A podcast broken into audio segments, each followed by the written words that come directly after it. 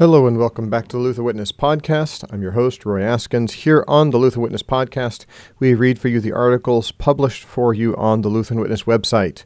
That is witness.lcms.org. So head on over there, find your articles, uh, listen to them, read them, whatever you need to do. Before we dive into today's article, we want to give a huge shout out to our podcast partners, kfuo.org, Christ for You, anytime, anywhere, kfuo.org. Head on over there and see the wonderful work that they're doing there.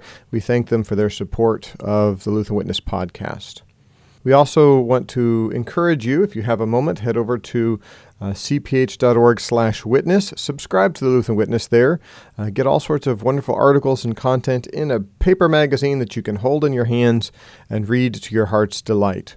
Cph.org slash witness to subscribe.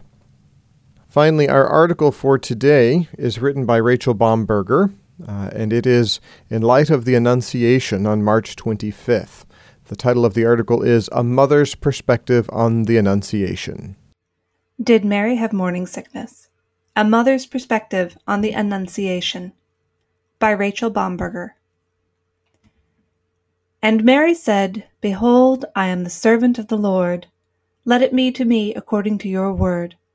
And the angel departed from her. Luke 1 38. I was a lowly 23 year old graduate student when I found out I was expecting my first child. My husband was months away from entering seminary. We were young, dumb, barely making ends meet week to week. I sometimes joke now that our beautiful eldest daughter was born about two years premature, but I didn't laugh then. Standing in the tiny bathroom of our 600 square foot rental, I cried it was all so much, so fast. How can this be? I thought, already a hormone drenched mess of emotions. How can God possibly think that we're ready for this? My husband, smiling broadly, held me until the sobs subsided, and together we began making plans to welcome our little one. And then, the next day, I got up, drove to campus, attended class, graded papers, went shopping, made dinner, watched TV, tidied up, did my homework, and went to bed, just like always. Inside, everything had changed. Outside, nothing had. A miracle was happening, and nobody knew it but my husband and me. Greetings, O favored one. I can't help recalling those surreal early days of pregnancy whenever I read the text from Luke 1 that corresponds to the Feast of the Annunciation on March 25th. In the sixth month, the angel Gabriel was sent from God to a city of Galilee named Nazareth, to a virgin betrothed to a man whose name was Joseph of the house of David, and the virgin's name was Mary. And he came to her and said, Greetings, O favored one, the Lord is with you. Luke 1, verse 26 through 28. I wonder what was going through Mary's mind while the angel spoke to her. She was troubled, yes, and humbly receptive to the word. But did she smile? Did she cry? Was she overwhelmed and terrified by what lay ahead? Overjoyed to bring new life, and what life, into the world? A little relieved, perhaps, to have a little time alone with her secret before her belly would blossom and reveal her condition to all around her? I wonder, too, what life was like for her just after the angel departed. The truth of what had just happened, the eternal Son of God becoming incarnate as a human embryo, would one day turn the world upside down. But not now. Not yet. In that moment, no one else on earth yet knew what was happening. Even her fiance was entirely in the dark. In heaven, the news was no doubt ringing off the walls. It's go time! The Son of Man has descended! The Lord is working salvation with his mighty arm! But on earth, things were whisper quiet.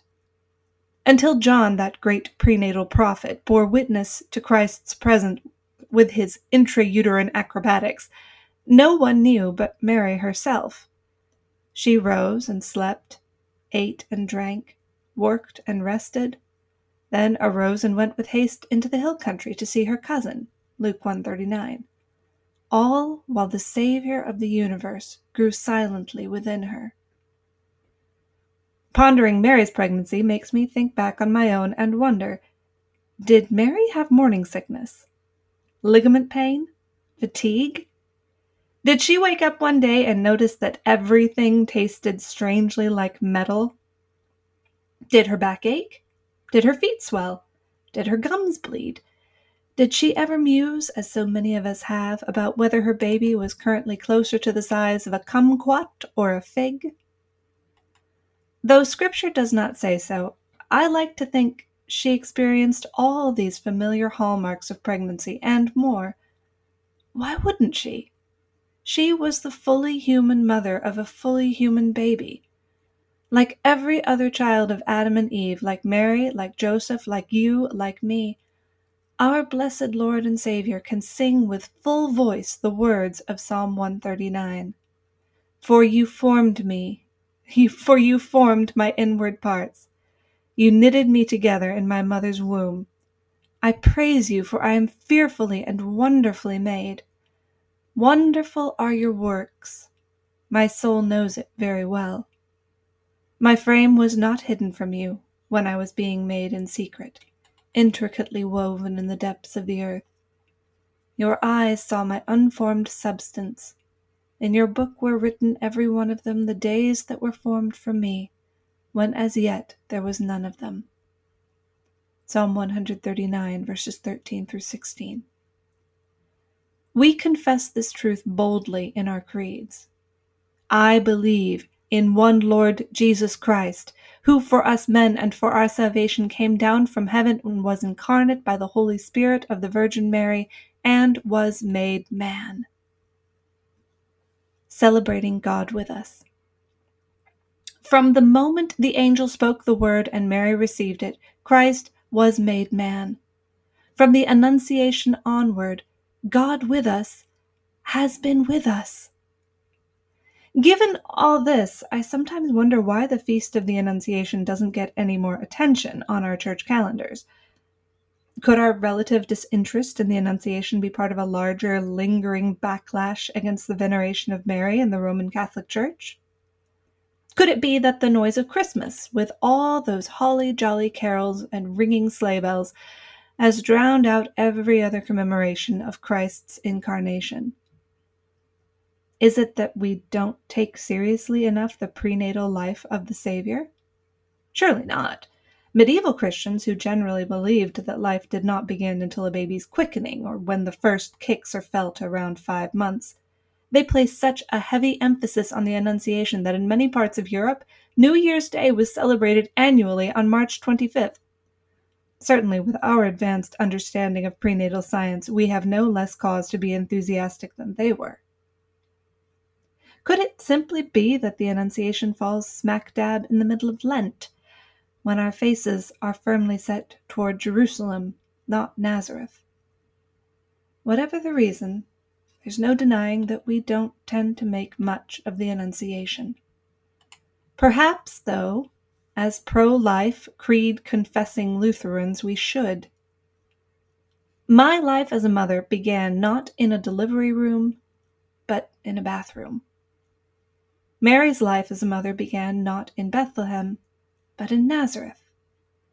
It was there that the Word became flesh and dwelt among us there that Jesus' long road to the cross began. That, surely, is worth commemorating. Thank you for taking the time to listen to this podcast and this article written and read for you by the author Rachel Bomberger Did Mary Have Morning Sickness? If you have any questions or would like to hear any other content, don't hesitate to reach out to me. You can contact me at roy.askins at lcms.org. You can also reach out to me as the editor on our website, witness.lcms.org.